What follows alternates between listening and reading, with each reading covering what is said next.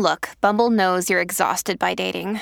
All the must not take yourself too seriously and 6 1 since that matters. And what do I even say other than hey?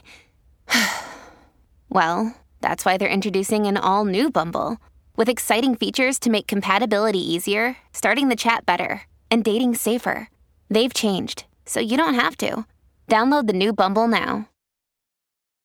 Families have a lot going on. Let Olly help manage the mental load with new cognitive help supplements for everyone four and up, like delicious Lolly Focus Pops or Lolly Mellow Pops for kids. And for parents, try three new Brainy Chews to help you focus, chill out, or get energized. Find these cognitive health buddies for the whole fam at olly.com. That's O L L Y.com. These statements have not been evaluated by the Food and Drug Administration. This product is not intended to diagnose, treat, cure, or prevent any disease.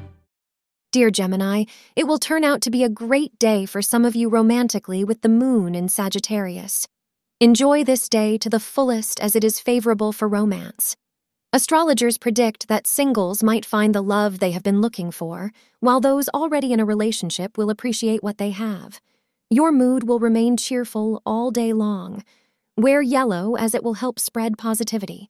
The luckiest time of the day for you is between 3 p.m. and 4 p.m. Today will be a romantic day for you and your partner. Even if you are single, you feel like going out and socializing and flirting today. Love seems to be in the air and you are surely breathing it in.